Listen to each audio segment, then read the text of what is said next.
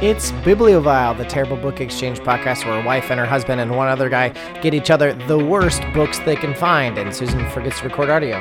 In this episode, Mick reads Vatican Championship Wrestling by William Hastings, and Sue and Tony read When the Wood is Dry, an edgy Catholic thriller by Joseph Zillow Jr.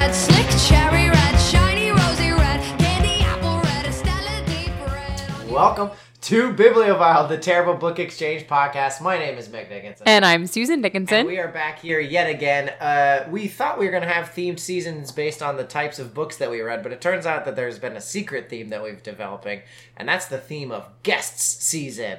And that's the theme of uh, email or Twitter DM people whose podcasts you listen to and ask them to be on your podcast. It's the secret of the 21st century. Uh, so we have joining us from Prolly Shoulda fame and from various newsletters and formerly from Twitter, but no longer because he escaped. Uh, Tony Ginocchio, welcome to the pod. Tony, Thank you. It is. You, I, I've said this before to many people. This show is appointment listening for me. I I listen to every episode the day it comes out. I'm not joking. I love it. I love you two. Person, I think you two as hosts, and you're very funny together, and you love each other, and that's adorable. And I I want to say I am just filled with a combination of excitement and then deep regret for every decision I've made uh, over the past four years that led me to picking the book I picked. Yeah. Well, we're just going to keep doing this for an hour. We can just not talk about the book. You can just keep complimenting us for the rest of the time. So we have managed to find the one person. That's good. Yeah, the one person who thinks of our podcast as appointment listening. It is very funny to the the idea of internet friends in this era of like, oh, this is our brother podcast, our sister podcast, you know, our cousin podcast, all sorts of relatives podcast, and then we get on Zoom. I'm like, that's what Tony looks like. Yeah, Nice to meet you. Yeah, hello. Uh, we yeah. I uh, Um, no, I, I I love that you say all of these nice things, and then in return we give you horrible homework. well, I and I gave it to myself. Like, Yeah, was- that's true. It was an honor. It's an honor to be here. Obviously, It's really It's- antithetical to the Bibliovile way. You gave yourself the book, but much like a Catholic would, yeah, Yeah. you, have punished yourself Punished far more harshly than anybody would uh, ever punish you. It's But the the problem, Tony, is that you you dragged me down with you on this one. well. So we were. I want to pour one out for my friend Nadia Vasquez, my best friend and comedy Mm. partner, who was support, uh, supposed to record with us and couldn't make it, because the idea was Nadia and Mick were going to read a book together. Yeah, and, and then me and Susan were going to read a book together. And it was going to be Mm-hmm. the jocks of each podcast, Mick and Nadia, and the nerds of each podcast, who are me and Susan. Um, all right. Yeah. Well, okay, if we're doing jocks and nerds, and then there's the emo prep spectrum, Right. of course. So, I think Susan's the the nerd prep. Yes, I'm the Fair. jock prep. Nerd emo, prep emo, or jock emo. yeah, that's probably fair. Yeah, Yeah. I and Natty Natty is more emo than I am. I was usually the guy. For sure. I, I was like the guy in my friend group that had a job. Like was the was my claim to fame. Oh, that guy. It's like you're putting together a heist movie. We You need, were- we need a guy in the in the suitcase. We need a face man. We need a guy with a job. Guy with a job. We need an emo. You you are a 15 year old adult, is what you're trying to tell us. No, he can't be because he, he he's still like relatively leftist. So he wasn't the guy that showed up to high school in a suit. No, no, Yeah, fair. but like, because the thing, like, so me and Nadia, we met doing, I, and again, this also fills me with deep regret. We met doing improv in Los Angeles.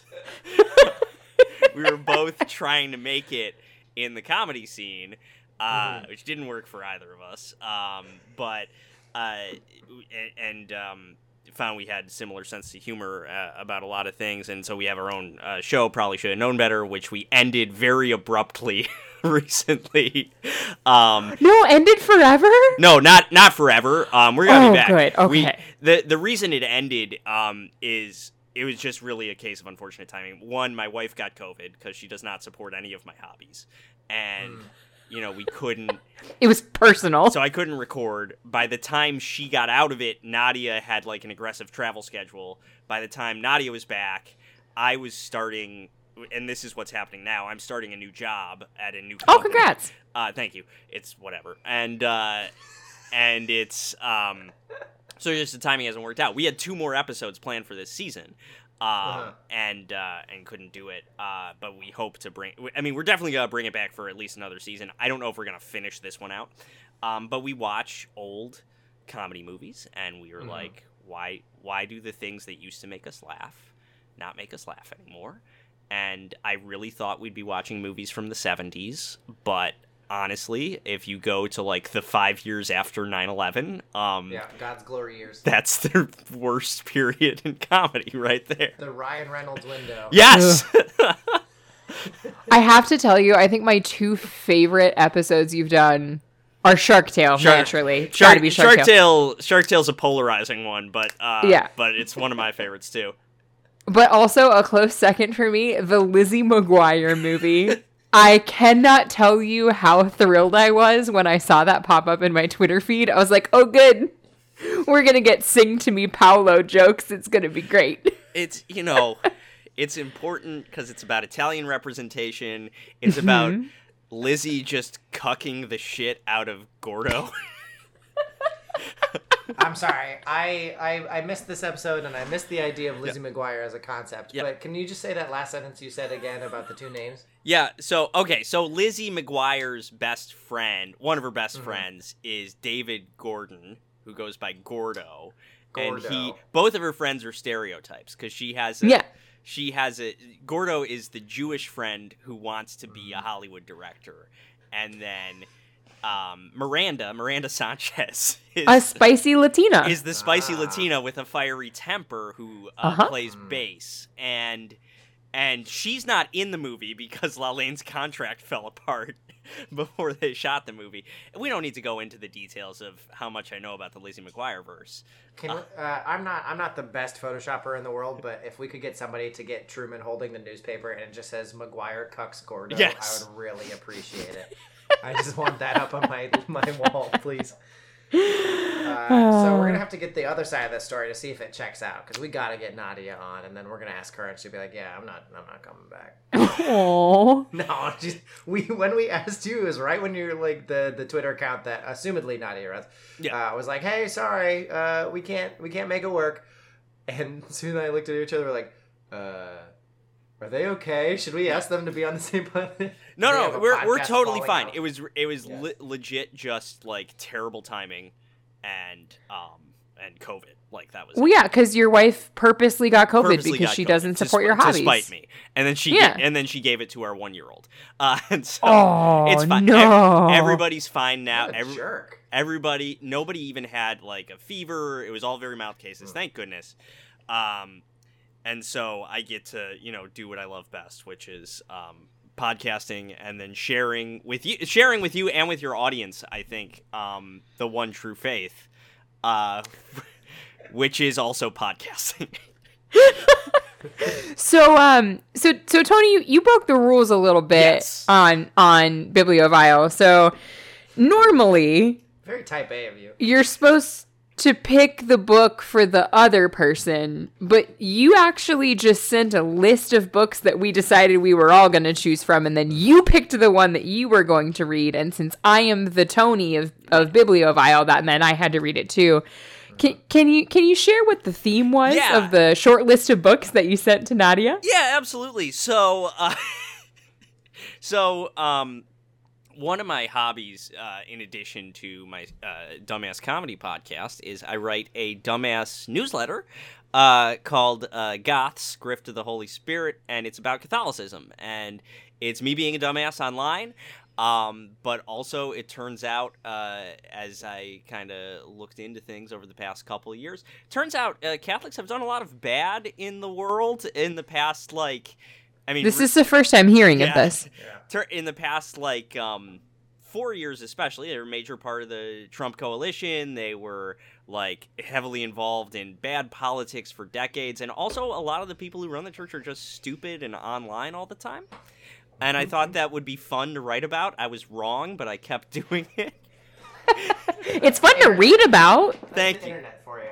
and so um a- and and the reason is because I was raised Catholic and because I uh, my family still goes to church and stuff like that, and so I wanted to figure out like, okay, well, how how the hell did we get here? And Yeah. um, and part of what I did was I read a bunch of terrible books. Um, by Catholic authors about the Catholic Church, conspiracy theories about how the Freemasons have infiltrated the church, um, people who are saying like the church is not conservative enough, a lot of anti-abortion propaganda.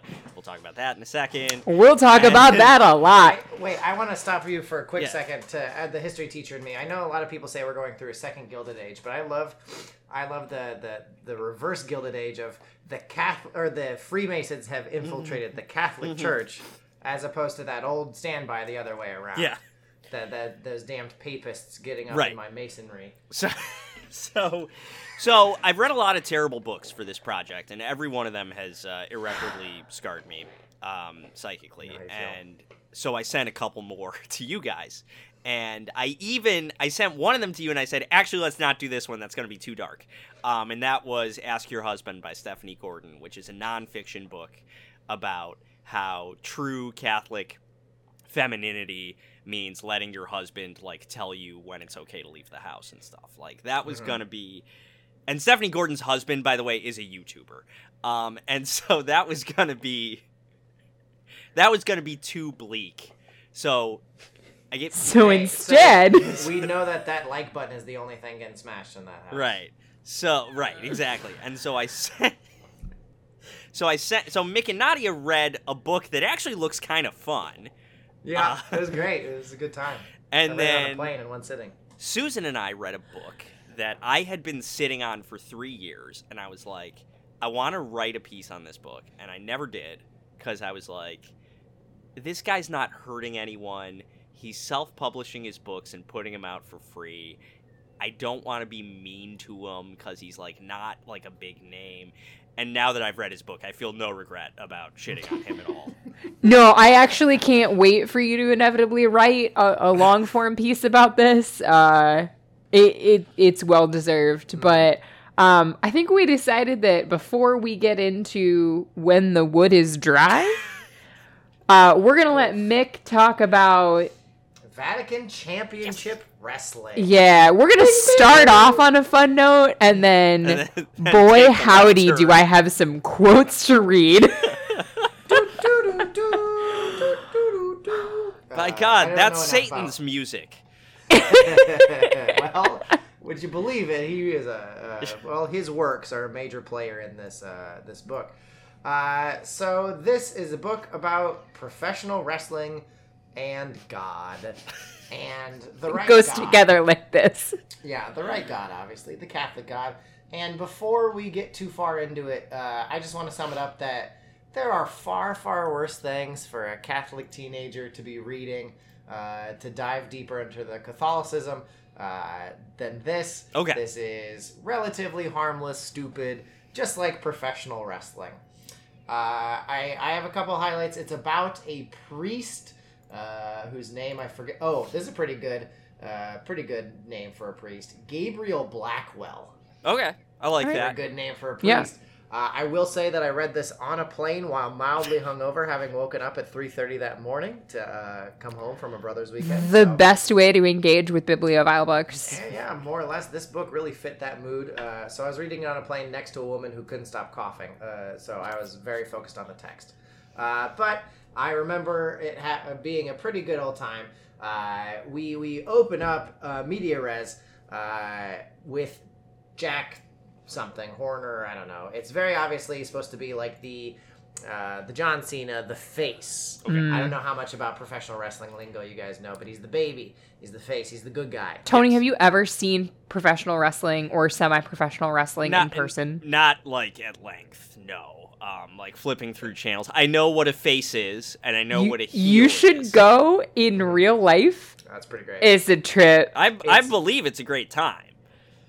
I had a coworker once who briefly dated a man who was trying to make it as a professional wrestler. and they had an event in Iowa City that we went to. And we like looked at each other in the parking lot and we're like, this is stupid and we are going to have a good time. Absolutely tongue in cheek is amazing. It is great. Um, so yeah, I may, as resident jock on this here podcast, Okay. I he says never having played more than uh, one varsity sport, I uh, may drop some some lingo and. Uh, this is just the relationship between professional wrestling and the Catholic Church is pretty good because it's really focused on kayfabe, the, Okay. appearance of, of ritual and the appearance of uh, all these different traditions. But But it's uh, an act. Scenes, Yeah. It's all an act, yeah. Being led from a guy on high that uh, everybody really hates, but still controls the stories. in, in this case, Vince McMahon. Um, but no, this is called, and I found this very funny. This this professional wrestling circuit is worldly, you know, it, it is of this world, uh, and so it is VCW, which you're like, ah, the name of the book, Vatican Championship Wrestling, of course, uh, and we find out that no, it is Voltaire Championship Wrestling. Ah, that demon of the Enlightenment himself, old Voltaire, comes back. This is already Uh, though like at least two echelons above our book just for for actually pulling off like a bait and switch with the acronym. Yeah, uh, I do love the idea of somebody being pinned and the referee's like, "Hey, you got to tap out." And he's like, mm, "Now's not the time to be making enemies in the wrestling ring." Uh, that's a deep cut Voltaire joke right there. I'm very proud of myself for that. Do you know that story? This show's No. so heady. This is great. It's like Voltaire season six of The the- Simpsons. with worse animation. But uh, Voltaire was on his deathbed and he was being given his last rites, and he was not a particularly religious man, is one way of putting it. Uh, and so the priest asked him to renounce the devil. He said, "No, no, no, now's not a time to be making enemies." Supposedly okay. apocryphal, like ninety percent of. Mick, you're supposed to be the jock on this podcast. Wait, uh, uh, That's nerd shit. fucking Bud Lights, bro. Slam it. Uh, so Jack the Face, uh, there's there's a uh, fight going on when we open the book. It's not our main character because the man in the first fight uh, is thrown into the depths of hell. Like literally? Oh wow. Yeah, I mean, like his soul is. His body remains on this plane. Oh. So this is a book about possessions and exorcism. Our Gabriel Blackwell is an exorcist for the the Vatican's version of the CIA, which is also known as the Vatican. Uh, and so he, uh, this this first fighter, uh, is is in a fight against this other guy. Victor is the other guy. He's the bad boy. He's the bad guy, uh, and he is like Finn Balor. I'm making faces at the microphone that nobody can see. Of hey, I've made a pull. Uh, his Oh, I don't character who is that that is. of a demon, um, and so it's his character is a demon, but it turns out actually a demon. He's actually possessed by the devil. Okay. Um, so one fun thing about this is it's a book about professional wrestling for people who I assume enjoy professional wrestling. Oh, okay. And in this book, professional wrestling is real, and they're actually fighting each other. That's very Very cute. cute. So they're actually fighting each other. He, uh, it says here that Jack didn't know much about his opponent, though he'd seen the guy in the locker room dozens of times. They've never really spoken. Like he's not a co-worker. Like he's an actual like, you know, uh, Mike Tyson, Evander Holyfield. Like you've been matched against each other by you know these sorts of things. Yeah, like you haven't choreographed the whole thing Yeah. extensively like a high school Practiced- dance team. Yeah, practiced it up to no end to make it safe and impressive and fun. Uh, and then they get them into the middle, and the referee was muttering something to both wrestlers, but Jack had stopped listening to the ref's instructions on his second or third week in the business. He knew the rules. Very important in professional wrestling to know the rules. Uh, so then he's he's the old man. He's the the face. He's the baby. Uh, and he he gets thrown through. the The man is being put into what is assuredly a uh, like an arm bar or whatever. And then the the victor's head like turns 180 degrees. Uh, and then he says, "Hoc autumn regnum meum," snarled in a voice not his own. I can't do a devil voice. I'm not gonna try. He's speaking in Latin, which is the most terrifying language. Uh, aria cor penitent ad eum, or some such thing. Uh, and so he throws him down into hell. Uh, Okay. The the Jack's soul. Um. So Gabriel Blackwell, our priest, is open up. Uh, again, we switch. We we switch to something already. You know, our story already in progress. Uh, he is on his way to an exorcism uh, in somewhere. I don't know. They they have a, a relatively uh, passe uh, Spanish accent. Uh, accent of a Spanish language. Oh, We'll we'll we'll get there. We'll, We'll get cover, there. We'll cover that in our I've book. heard, I've heard such things. uh, so he's he's exercising a guy, and then he goes back to the the Vatican, and he uh, go he puts his little mark on the thumb thing, and gets to go into the Men in Black section, which is kind of ironic because that's most of the Vatican is Men in Black. Nicely Um, done. Thank you. I appreciate that. Um, he steps through a piece of artwork, uh, like it opens up for him, uh, Get Smart style. Stepping inside the massive work of art was perhaps the closest one could get to the gates of heaven on earth. So much craft has been dedicated to the vaulted ceilings and painted frescoes, the statues and the columns. The unimaginable wealth and power of the Catholic Church poured into the beatification of a single perfect space. I see nothing wrong with that. Sorry. That's okay. I teach, I teach a lot of uh, Martin Luther. And anyway. uh, then he goes down into the spies. More Ian Fleming than Dan Brown, to be sure. That's a pretty good. This guy, okay, a this pretty good line. this guy's That's got fair. like This- two or three jokes. I think I, This- I Yeah. have respect. yeah, Kid, I don't know what it is, but he's got it. yeah. I, I mean, already we're at like 300% more jokes than our book so had. much. Uh, um, uh, they describe this like war room. A massive screen on the back wall displayed a digital map of hell. Like a doom. A doom uh, I have a lot of questions about how that map is obtained. It's the it's the Heroes of Might and Magic three like uh, map. I'm so relieved you got that reference. I was gonna be like, shit, I'm old. I, I just want to know, like, who's the cartographer? Well, that's easy. It's Dante. Uh, okay, fair. Is Yeah. but is that like is that canonical? What hell looks like? There's a All real map okay. Of hell in the archives, as well as one is what of believed to be heaven. The forgotten part of the uh, the second part of Paradise Lost. Turns out he wrote a sequel that wasn't as well received. Oh. Uh, both had been sketched by Dante. Mm-hmm. Get this, good language by this guy. The first true Tartanaut. Tartarus. Tar- Tartarus. He's a he's an astronaut instead of Astra Tartarus. So I'm getting no, he's got it. getting madder at myself for the book I picked. Yeah, I'm also getting madder at Tony for the book that he Uh, picked. so by bringing in the Divine Comedy as canon, uh, oh, a correct use of the word canon in this case. Yeah. Uh, I'm, I'm pretty happy about that. Uh, we have once again uh, brought this book into our theme of extended universe books. Oh, there we go. It is Fits the weird because the the Catholic Church like has basically all, like everybody's like kind of signed off on Dante. Everybody's Yeah. like, yeah, that's, That's probably how it works, and he made And it up. also Paradise Lost. yes, yeah, That's Yeah. me saying, oh, I'm an idiot. Thank B- you for Bible the call. extended universe. The Yeah. Divine Comedy. Yeah. Uh, yes. Yeah, that there's a rebellion in hell, and that's why Right. Satan is Satan, or in heaven, and that's why it's like you know that was written by an English dude. Yeah. right. ah, whatever. Like he It's wasn't fine. there. No, but it, it all fits. It's fine. Eh. Uh, but oh, I was gonna say some other book from the Apocrypha, but I couldn't think of a specific one. Um, did you know that Christ was an exorcist? Yes, he was. Gabriel nodded. Anyway, the plot of this book Okay. is uh, I don't I don't know that that's one of the miracles that Jesus performed. Yeah, Well, no, he's- legion? he's- Put it into the pigs. Yeah, cast out demons before it happens. Okay. Yeah. I don't, Okay. I don't think that he con- considered it an exorcism at the time. but, Yeah. uh, well, what's holy symbol would he have used?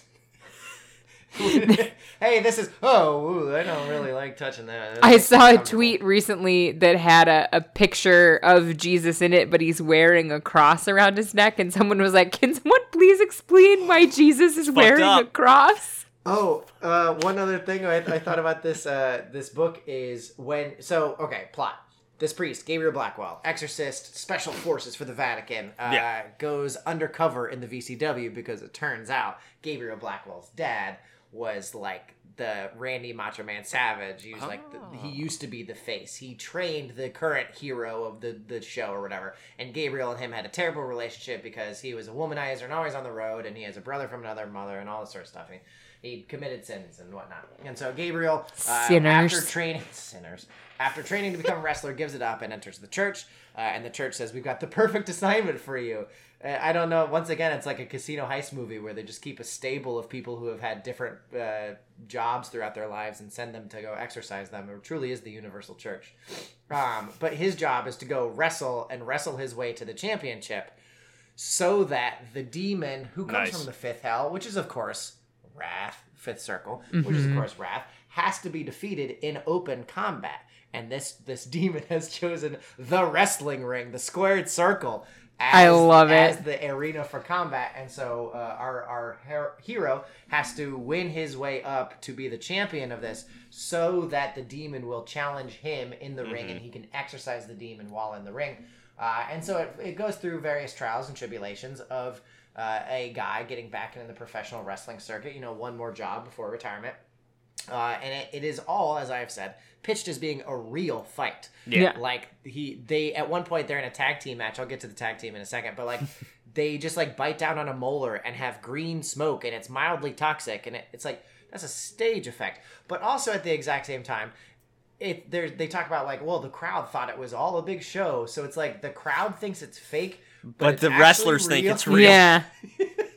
so so he has to he has to wrestle his way up and there's big boots and there's drops and there it's it's not terrible fighting but according to the narration these matches last all of like 45 seconds Oh, whatever. interesting. Okay. uh, it, they're they're just like i do this and he does that and i do this back and put him on the mat and then he breaks out of it and puts me on the mat and it's like you forgot the three minutes where everybody's rolling around because Well, they need to get their breath back for a It's second. like it's like Pokemon, right? It's like they have the it's like there's two moves you can use, Mm-hmm. right?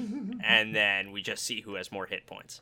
yeah and holy type beats demon Right, exactly. Uh, so he eventually does wrestle his way to the top with the help of uh, uh, a luchador, which is very fun. A very very short, and it was like pitched as him being so short that he like was looking over top of him, and so I was like, is this gonna get into like little person jokes? And it was just like, no, he's just short. He's a short guy. He's like. He is he's not does not have dwarfism or anything like that. He's just a short man, and he's a luchador that never takes off his mask. Uh, but he has this Chekhov's cross uh, just drawn across or tattooed across his back uh, because I get to it in a second. But he's like he's Mexican. He's, he comes from a culture of Catholicism, and so he's decked out in all this regalia. Uh, and then they form a tag team because Gabriel can't do it alone, and so it's the luchador and the uh, priest are their characters, and it's a great show. And they work their way up to the top, of course. And then during a Royal Rumble, uh, the tag team partner gets thrown out of the ring, and since this is real, well, even in fake wrestling, it still happens because it's a dangerous thing. But he like f- breaks his entire neck, like gets cut into the rods and everything, and so he gets put in the hospital. And that's the first time we see the his actual face, and the the priest feels very guilty, like I put you in this situation, and yada yada.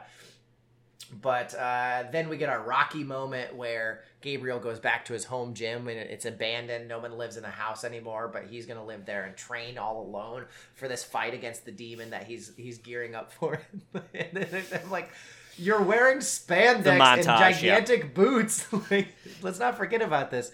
Uh, and so, to cut a long story short, uh, in the final battle, the the demon arrives and says, "I challenge you," and he's losing because demons have uh, uh, unholy strength and whatnot, and uh, he loses his cross. And then the guy with the broken neck jumps in the ring and dives off the top rope with his arms extended in a Christ pose, a Branson Reese esque Christ pose. And our priest catches him, and the the crucifix on the luchador's back projects this holy light that kills the demon and removes the curse. And it turns out it was all because the wrestler was that John Cena was such a good guy. His heart Oh, was yeah. so pure that hell really wanted it, and you could put a demon into his body, and the the the untold horrors that a John Cena possessed by demons could make happen. But. Uh, all in all, just one of the silliest books I've ever. I was read, I was about and to say was- it. It sounds kind of dumb, but actually Yeah. like not. It like it sounds. Yeah, that's all palatable. right. Yeah. like professional wrestling, kind of Yeah. dumb but palatable. Yeah. That that sounds like something I would not have hated reading on an airplane. Oh, one last thing I forgot to bring up because you were bringing up. Uh, uh, yeah, it's like an airplane plane movie. It's an Yeah. airplane book, exactly. Um, you brought up uh, Jesus wearing a cross around his neck. At one point, there's so there's he, they all think it's a character of the demon, which once again, it's like so the crowd thinks it's fake, but the wrestlers know it's real. Um, is that they're like, yeah, I'm rooting for the demon, man, and the priest is like, they forgive them, Father, for they know not what they Right. do and everything. Um, but they all have sim- signs of like upside down crosses, Nice. and and it's like these idiots, they think that's demonic. That's Peter's cross. Like, I can't remember which one, but he's like, no, that is that like, is that is Peter's cross. That That's St. Peter, yeah. Yeah. So like the that's that's Peter's cross.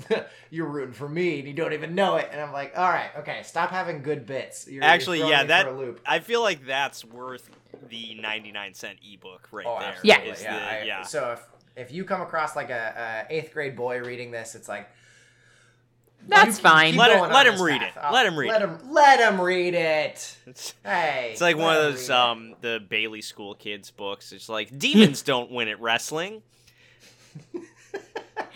I feel like this will be one of the few books that's not banned in the state of Iowa. Yeah. Horatio Alger comes along and says, if you just like pump enough iron, you too can exercise demons someday. Yeah. there you go. Ah. All right, so uh, now with those smiles and bits and goops out of the way, please tell me about this dry, dry wood I keep hearing Yeah. Uh was it- let me Tony, let me about. Tony. what have you Let done? me- You breaking my wife's heart. let me let me start by saying it's an honor to be here. It was an honor to get to pick remember the all those nice things. honor to get to pick the books and uh, an honor to pick a book that got Susan to text me, Tony, what have you done? uh, this might have been. We have been doing this podcast for Eight, six years, since 2015. eight years. Eight years. first time. This might be the worst book th- I've ever read. This one's real the bad. podcast. This one, I was not expecting it to be this bad.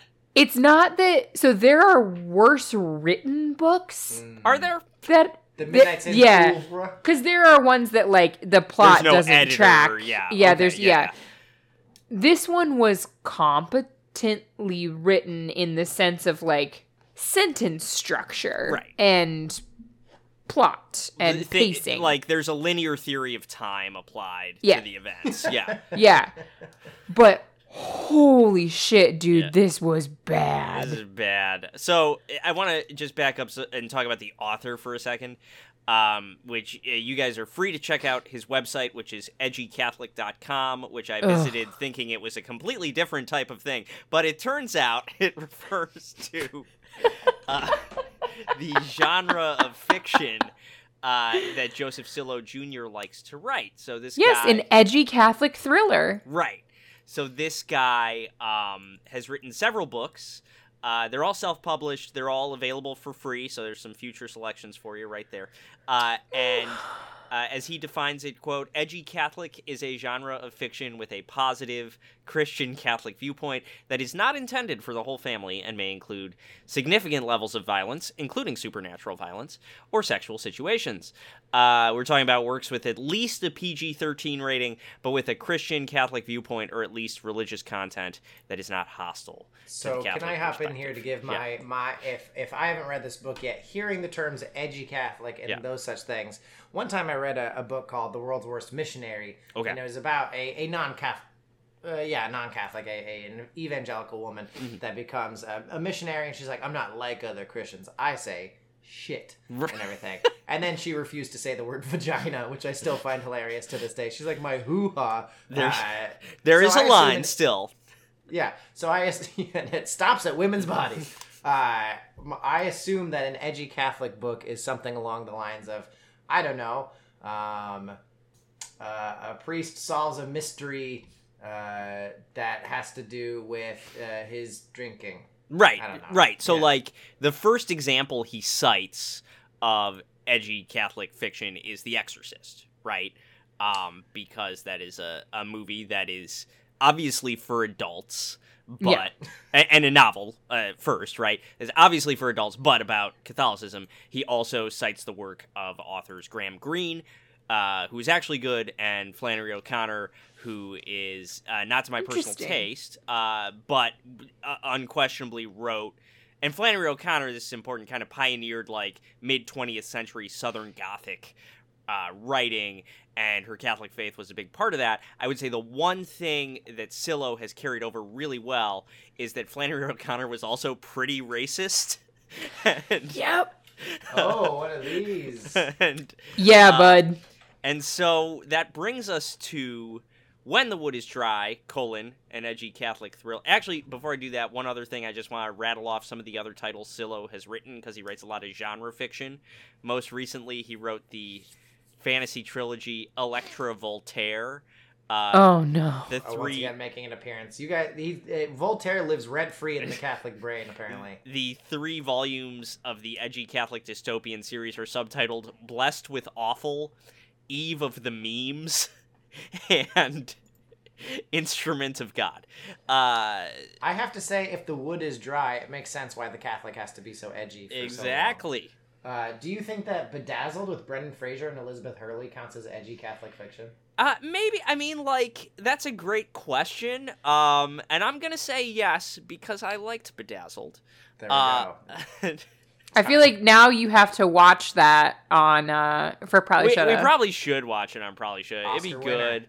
Oscar winner Brendan Fraser. um, oh, that's who it was. Yeah. Um, yeah, that one was sweet. I remember that. Okay, so when the wood is dry, I'm just gonna read the synopsis as it appears on Amazon real quick, and then Susan can just take it away from there. Uh, Jesus, Jesus's words echo in a recurring dream to Lolly Russo, a 17-year-old Catholic schoolgirl. Lolly wakes and asks, "Why that dream again?"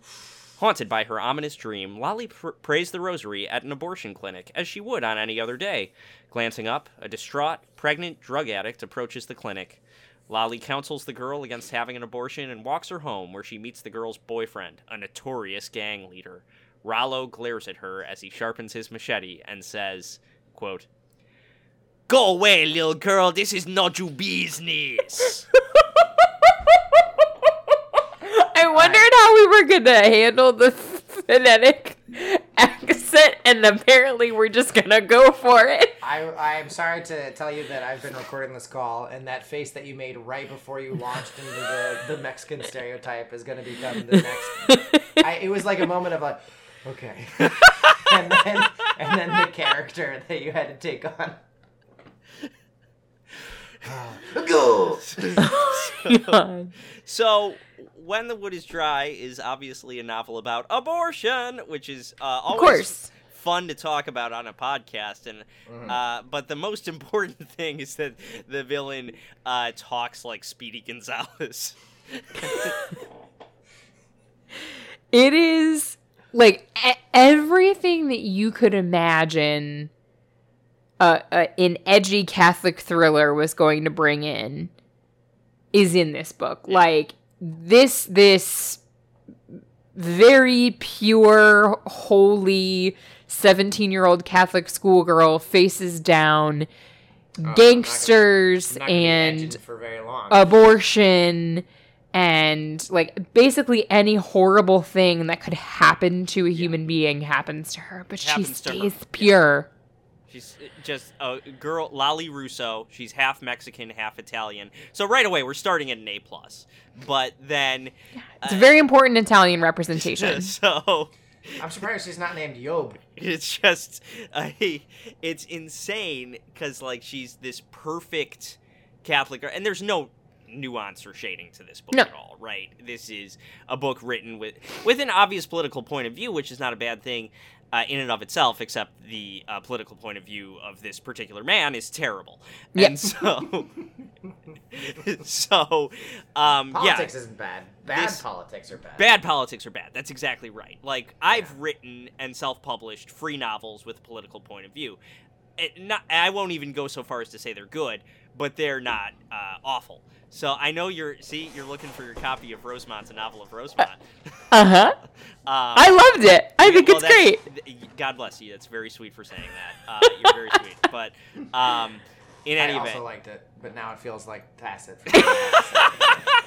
so uh it's yeah i mean it's just basically 90% of it is just an exercise in how many bad things can we make happen to this girl who is at different points in the novel like kidnapped beaten raped twice thrown off a cliff left for dead put in a coma stays in a coma for months um, and then uh, carries um, her pregnancy to term. So it's basically like how many how many bad things can we have happen to this girl and still have her refuse to get an abortion? Um, the and if she could do it, yeah and i can't wait to tell you where the epilogue is set We'll get to that, but Tartarus. uh, in a sense, I mean, yeah. Wait, is it crossing the border? no. No. Um, good guess. Uh, but you. but basically, uh, we're introduced to Lolly.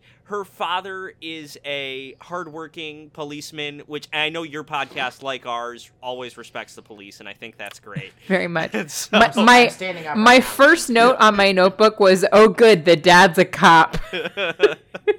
um, her dad, uh, her mom is dead. Her mom died of cancer, uh, which resulted in her dad losing his Catholic faith um, because he was grieving. And so that pushes Lolly into even more aggressive Catholic faith. Goes to Mass every morning. She goes to the abortion clinic to pray the rosary after school every day.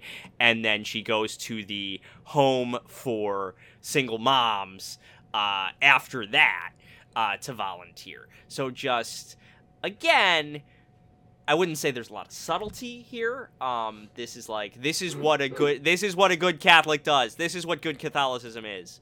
She does go to Listen me, mass. Boba. Mm-hmm. She does go to mass every morning before going to school, and then when she walks into school, she tells her principal that she's praying for him. Yeah, yes, that that That he's principal doing has to be like, thank you. move he's along." doing a great job, and she's praying for him. Yeah. and yeah, like if someone like I work with all adults. If so, if an adult tells me that, I'm like, what the fuck is wrong with you? I if a student came into my room and said, "Hey, Dickinson, I'm praying for you," I'd be like, "Awesome, go ahead and take your seat for me, please." And then just like, right. Yeah. I'm just gonna, I'm just gonna not really even catch that. I'm just gonna let it hit my hand can't and fall can't to the can't register a response to that because it might encourage you to do it again. Uh, so it's like when your kid says a swear word for the first time, Mhm. don't laugh at it. Don't do anything. Just you ignore it because if they don't get a response, they won't do it again. My daughter, when she was like one and a, my oldest daughter, when she was one and a half, was trying to say comfy. I was trying to teach her the word comfy for blankets. Then she started saying come all the time for like a week. Uh, I couldn't my respond son- to it. Squeaks often calls me a cuck. One time, when so we, we would teach him nux, and he can't quite Yeah. say it, and so he, he called me a cuck, and then he was looking for something, and he just goes cuck, and he gave like he gave like the ASCII uh, shrug emoji. He's like, called me a cock," and then I, mm, what are you gonna do about it? You know, like that, that was a tough one to know. that is, that is pretty good. That's better than Yeah. cum. Um, and so Hey, not hey, hey, not hey, gen- watch not what you're generally, not generally, Nothing, nothing's better than cum. but I wish Nadia were here. I wish Nadia were here, guys. Um, in any event, so yeah, she's praying for her principal. She like seeks out the one kid with cancer and becomes his best friend. Um, No, but she bonds with him by telling him that her mom died of cancer. Like that's her opening line. She lectures the boys that are picking on him and tells them that can't you see he's sick and he just wants to fit in and like calls them out in front of the kid and then is like my mom died from cancer and that's supposed to endear her to him Do you know what the worst part of this is? Is that number one, that kid's gonna get beat up twice as Yeah. bad now, and number two, Well- I can identify several people I've taught that maybe didn't do these exact things, but definitely were that type of girl that you're, and they were not the heroine of everybody else's stories. I'll tell you that much. Well, and it's like, you know, I was going to say later in the episode, like, it's very clear that Silo has no idea, like, what abortion actually is, but Mhm. he also doesn't know, like, what high school is, or friendship, or parenting, or, like, policing, or, you know, like, eh, like, like, basic things we use to function as people in this world. um, and She knows how so. to pray the hell out of that rosary. Though. Yeah. So, um, uh, uh, so, anyways, uh, Lolly, I'm pulling up my list of quotes here. Um, Lolly keeps having a recurring dream that Jesus is talking to her and telling her she's going to need to suffer, and she's dating a boy, um, who is uh, possibly mixed up in a street gang. Uh, called La Hermandad, which is Spanish for the Brotherhood. And if you don't remember it's Spanish for the Brotherhood, don't worry, because they say that every time that they say La Hermandad.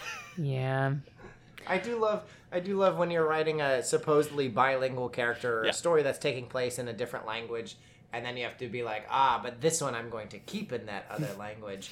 Real- I'll have to tell you about it. Yeah, real Riverdale Spanish. Uh, also, is does she speak English the whole time? Does she go to like an English school, or is she assumedly speaking Spanish? No, she speaks. Everybody speaks English. Everybody speaks English. And then Rollo speaks. Where does this take place? I'm sorry. California. northern. Oh, yeah, Northern California. Okay, I Um, assume this is taking place in Mexico. No, no, no. Uh, Rollo speaks English, but his uh, lines are written phonetically Yeah. in a like a DreamWorks Chihuahua voiced by Sofia Vergara, and so who is not Mexican, but that's how they would cast that movie. Uh. Huh. Um. The boyfriend, by the way, Rodrigo is Yeah. his name. Uh, he got involved in the gang to try to earn money to help his mother because he had watched his mother slave for the gringos to eke out their meager living, and he knew he could help. Um, and she, uh, and and Rodrigo's the smart one in the gang. Like he he manages the books, and he and he's telling Rollo, he's like, hey, stuff's not balancing out. So Rollo's just like killing his capos, right? Kind of throughout. Uh, the early parts of the novel and plan. burying them in the backyard, and Rodrigo Never ends badly. This Right. is taking place in Northern California. Yes, I love the idea. I love the idea that it's like ah the, the that criminal underbelly. Well, of but- Fresno. like I okay. know that's Central California, but so still. we get to the next chapter and it's the police officers right and it's it's lolly russo's dad and then Uh-huh. his other officer who's black and this book by the way uses the same tactic that the left behind books did which is uh, it always introduces someone by stating their race unless they're white which is the Yep. normal race Default. That's the default. um so anyways so basically it's like oh the gangs are starting to move into this town Yeah, and then the the the dad's partner is like, ah, brother, we got to go get these Right. gangs. yes that yeah these that's jive turkeys. exactly Uh, what it is. Like, oh I, no. it's it's exactly what it is. Let me see. I want to get an. I have a quote here from Lolly going to school. Um, Does she meet a British guy and he's like, "What you thinking?" it's just, Just the it's a small world ride. but it for just. lower class stereotypes Oh, instead. no. Um, okay, she passed a couple of public school girls wearing jeans and short blouses with exposed midriffs, despite the coming chill in the autumn air. As I'm saying this, Mick, when you're doing the edits, just um, pitch my voice down a lot so I sound like the bad guy in Saw. Um, the girls. The girls gawked as she passed, as if she was some unusual exhibit in a zoo. Lolly glanced over her shoulder after they passed and glimpsed them making furtive comments and giggling. The sting of their disapproval made her wince, but she realized she was treading an ancient path toward a narrow gate that most modern folk had abandoned or never knew existed. They would call her old fashioned and defend what they thought of as liberty. But wasn't it just, and then pitch my voice down one more step, wasn't it just sin? What a fucking I, nerd. I gotta tell you, you walk past these other kids on the sidewalk, they're not thinking about No. you. they don't notice you. also, you're a Catholic no schoolgirl. one cares about you. That's not that's not like an unknown monster. Yeah. You, you are assumedly wearing some sort of skirt and or dress. Yeah. Stephen Stephen Colbert once described Catholicism as the religion that makes high school girls either no fun at all or pretty wild, and Lolly Russo is the only one that's both. oh, jeez. Well, I'm happy to hear that she lives a fulfilling life full of uh, not Yeah. too many challenges or drama. Oh, but it all works out for her, you know. No matter what, like she clings to her faith and Yes. Her dad, by the way, also has PTSD because he fought in Iraq. Uh, And so, he fought in Iraq, saying at one point, quote, that meaningless war really fucked me up. Wow. All right. So he takes a stand on the Iraq War. Yes. Wait. Let, let let's not forget that this is a dad who lost his faith. So assumedly, we're not supposed to take him at his word. Yes. Did the daughter be like, "Now, Dad, let's not forget about the prizes of liberty that those people won"? Uh, they don't spend a ton of time on it, but great. I mean. Great uh, question. Uh, okay, so then I don't know. Where do you want to go from here? Should we talk about Kim? Oh yeah. So, you know, of course, part of Lolly's daily routine is that she I'm goes sorry. Is this a Korean like a convenience No, store. no, Okay. No. great. I'm just great. worried about how many different accents this book is going to force Tony Again, into. the the Mexican accent is the only one he attempts. Yeah. Um, Okay. So Oh. yeah, He does so, attempt it a lot. A lot. God Can we just, it. in the interest of uh, equality, every time you have to read a phonetic Mexican accent, can you just do it in an over exaggerated Italian one instead? Yes, I so negligent. I killed that cabron. And so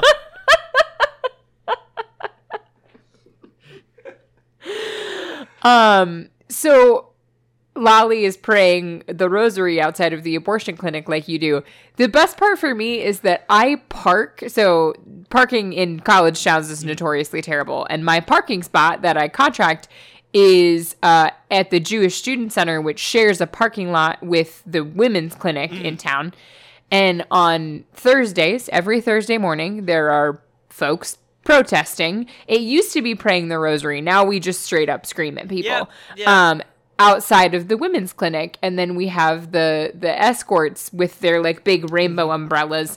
Yeah. Uh, and so as I was reading this book, uh, the whatever Thursday that was, I tried to pull into my parking spot, and there were a bunch of protesters blocking me from parking. Mm-hmm. Because they thought I was going. And to be fair, I am visibly You're very pregnant. pregnant, yeah. Which means you're probably not in the line for. No.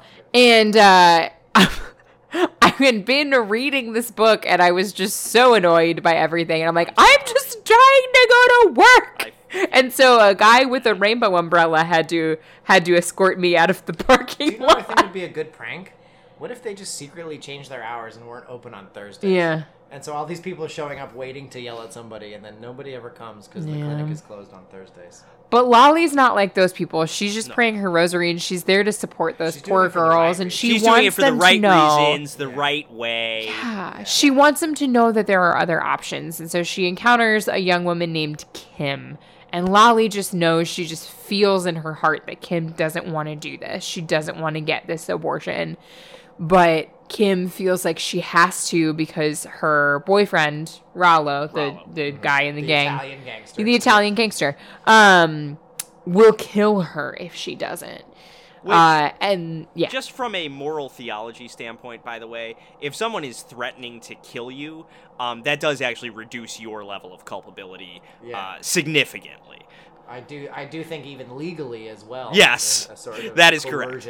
Exists. Yeah. Um. By the way, part of Rollo's backstory is that his Oh, mother God. attempted to do uh like an at-home self-induced abortion to get rid of him when he was a baby, but he survived it. Hell. Yeah, so and then and then he murdered uh, his mother, Oh yeah, and then he killed her in revenge. saying, saying uh, "quote Can you believe it? Me own freaking mother tried to kill me. Family, can you imagine?" So when I was old enough, I could even. I strangled that beach, which is spelled B E E T C H, with a telephone cord. Yep. You can edit that out if you think it's gonna bum out your audience. I'm real sorry, guys. It's gonna get. It's going straight get- downhill from there. getting worse. oh yeah. man, I wish it was not a Wednesday and I could pour myself something. Uh. So we're in for the Kim, long haul. Kim goes into the clinic. man. Rollo brings her into the clinic eventually, yeah. and um, we get kind of the again. Silo does not know what abortion is, and No. we don't need to go into a lot of detail on that. I have met people who think abortion is genocide perpetrated by Joe Biden personally. I have met people who think it is something that girl bosses do to advance their career. I have met people who think it is something only poor people do when they are desperate. Um, this novel does uh, present a very new theory, which is it is something brown people do so they can do cartel shit. oh my god. Uh, I don't think any of the descriptions I just listed are correct, but yeah. but This uh, one seems the first. Well, the second. I I will say of all of the horrible characters in this book, one of the worst I think is like the abortion provider, the Yes, the the- doctor, the doc- What? Yes, He- as it, The as it true turns enemy? out, Dr. Singer, Yeah. um More like Doctor Sinner. who y- you know like he no matter what people want, he forces them into getting abortions and He gives them the he won't sell. talk to them. about any Charges. other options and he just like they they they come in he does it they go out and that's it you know it's a very very quick procedure and then they're they're out of there uh, and it, it helps you know make the clinic money too is also Yeah. part of it so this is um, also the same uh, theory uh, floated by abby johnson who susan i believe is your sister and she don't you put that evil on me who was a who is a former Planned Parenthood director that became a, an anti-abortion activist, and then she had a movie made about her life called Unplanned, and then she was at the Capitol on January sixth. So it's a real fun kind of Yeah. fun storyline full circle follow. moment It's a regular But- Forrest Gump of the modern conservative movement. But she gave Silo feedback on this manuscript. Um, and uh, he thanks her in the acknowledgments and misspells her name, which I think is very funny because Abby Johnson is the easiest fucking name how does he spell it to spell. He added an extra E in Abby. okay Maybe maybe he's trying to make her like a priest. It's Abbe Johnson. yeah, he spells it. That's right. He spells it like uh like Abby. That's right. Anyways, uh, she gets the abortion. Rollo yells at Lolly for um. Well, heart- surely Tony, that you can be forgiven for any sin if you like confess and uh, yeah, that doesn't really that doesn't really come into this story. Oh no! um, you can forgive any sin except for the ones that we say you can't. Um, and so, uh, so anyways, what happens is, um, Rollo decides to take, and I'm moving through this story kind of fast because it's a bummer. Wow. Uh, but Rollo uh, decides to take revenge on Lolly for praying outside uh, the abortion clinic and trying to dissuade his girlfriend from getting an abortion. Um, Lolly, by this point, by the way, has uh, shaved her head um, in solidarity with Cancer Boy. And uh, everybody thinks that she's lost her mind for doing it. Which, to be fair, Cancer Boy didn't ask her to do it. No. It's a little weird to do it unsolicited. and he also thinks it's pretty weird Yeah. But I just I think it's really funny to have a, a gangster character that's probably like, oh, I'm doing this because I'm very loco, which means crazy. which means which means crazy. Uh, and so I am muy crazy. yeah, um, so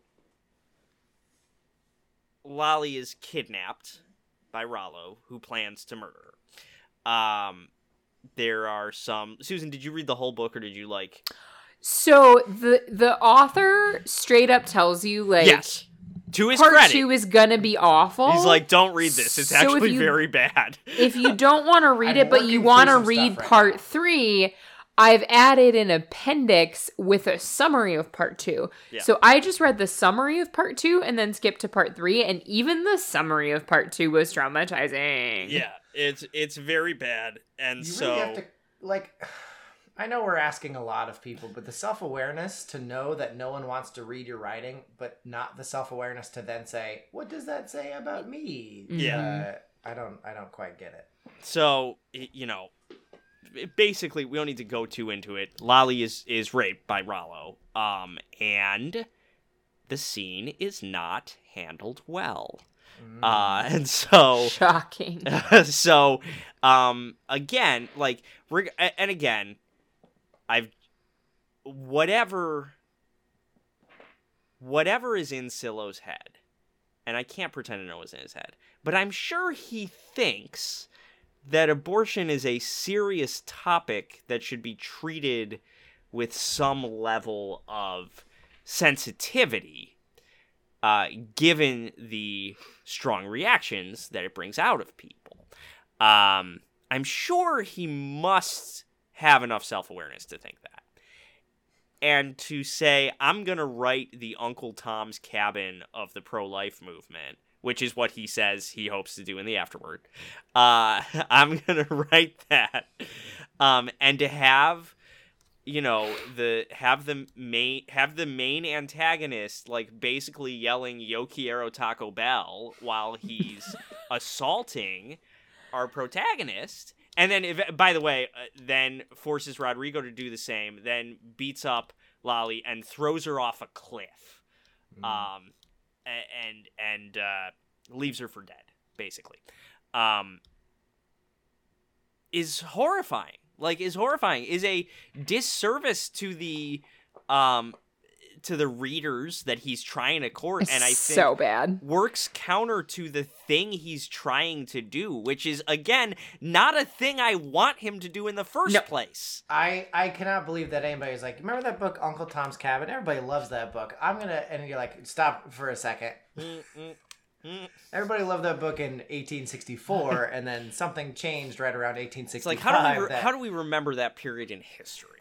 Hmm. Fondly. Yeah. Yeah. There's a lot of lessons to be learned from that. It changed a lot of minds. Anyways, so Yeah. um, Rod uh, Rollo at one point mocks Rodrigo, uh, who has a crush on Lolly, um, calling them Romeo and Juliet, and Rodrigo thinks to himself, "How did an uneducated, drug-dealing thug with a ninth grade education know the story of Romeo and Juliet? Romeo and Juliet, the thing which everyone famously reads Yeah. in ninth grade." In the ninth grade. It is the most advanced text he's read. It's um so this was the point where i picked back up in part three because i skipped all of part two but at this point lolly has been found Yes, uh, on the ledge she's in a coma She's been found by a dad who lost his daughter who fell off the cliff years ago and thinks This that very she's night. this very night and thinks that she's the ghost of his daughter oh, right. Returned to the Yeah. fucking cliff. it was ghosts the whole time I actually wish it had been ghosts the whole time uh so Wow. Then we're- one third ghost. she's the whole in time. the, she's been in the kind of a coma for a couple months and wouldn't you know it nick she's pregnant There's life. But which one's the dad? they actually never reveal that in the story. which No, they don't. Pretty that, wild. That would require DNA testing, which is how the New World Order gets I, it. so- I also love that um, the doctors come to Lolly's dad, Yeah. who is ob- obviously beside himself, Yeah. right, for months, right? He's lost his wife, he's gonna lose his daughter, and they're like, don't know how he could have missed this.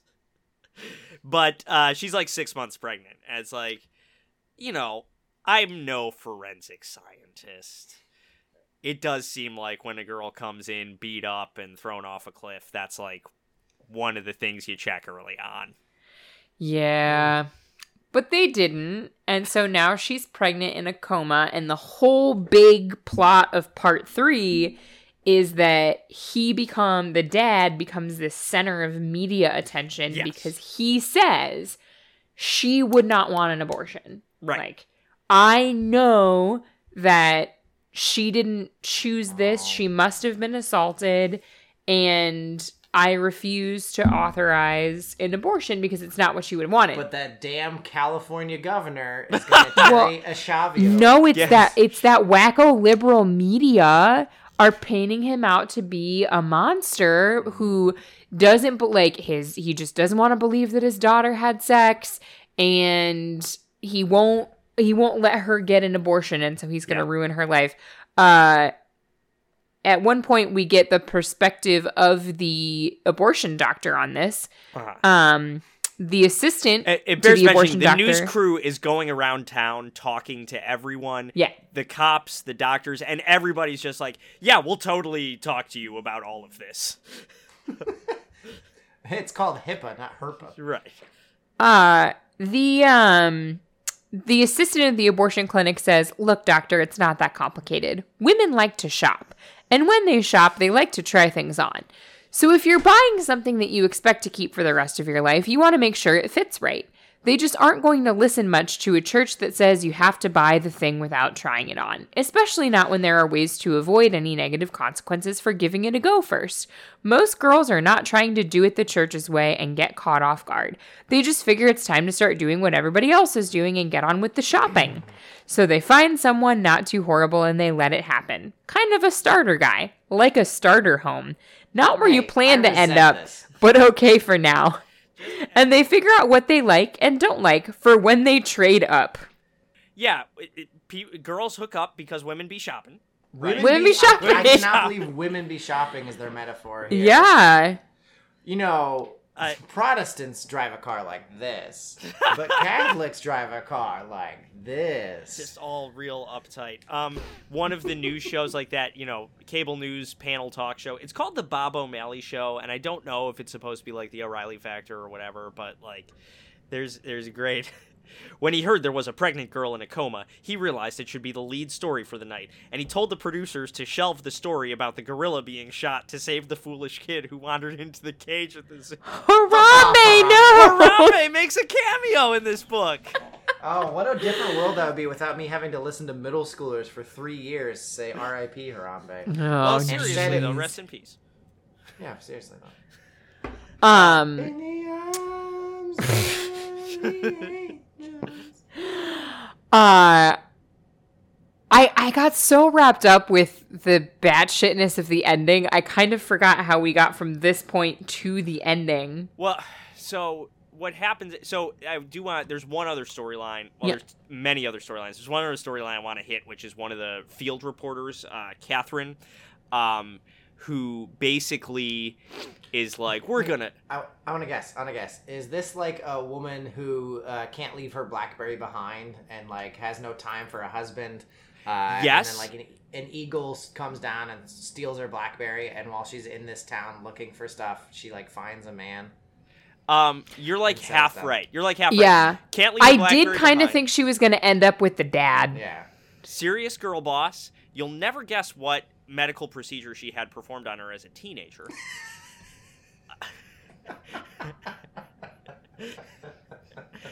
Uh, And how she feels about it now as an adult. and how she feels about it now. Yeah. So she has that, but there's a, and and eventually what happens is she like has a change of heart and she does like she lets the dad tell his side of the story in this Mm. tell-all interview. There's like 20 pages of them setting up the lighting for that interview for some reason. I don't know. It goes so weird. And then to like massage her feelings of that lost chance at a child and that lost motherhood, she adopts the cancer kid. Like No. in the same way that sometimes you adopt like an old dog. To, like, someone else it one last someone else does get adopted later.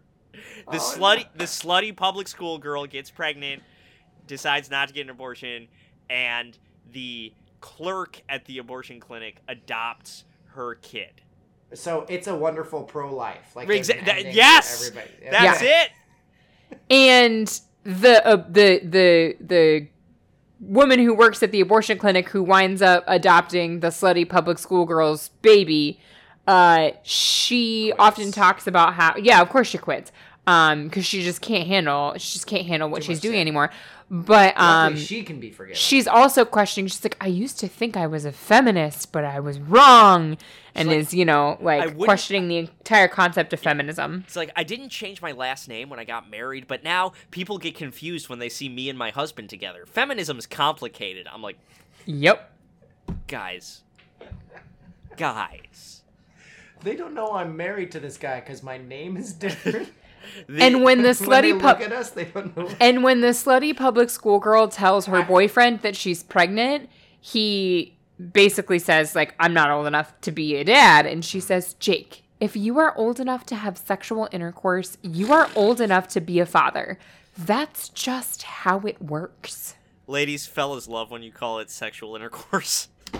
I do like I do like the subplot about a slutty public school girl though. they you know the the other thing so this reporter's going around she's trying to figure out okay this girl got pregnant and, and threw herself off a cliff and everybody's like no i don't think that would be it. Like she wouldn't have committed suicide. She's devout catholic. She would have thought it was a mm-hmm. sin and then and plus you know i think her her boyfriend tried to make it look like he was going to kill her but couldn't bring himself to kill her because she was too hard to kill and there's a line here catherine squinted her eyes in puzzlement it was supposed to be a suicide, but now it's someone who would be hard to kill?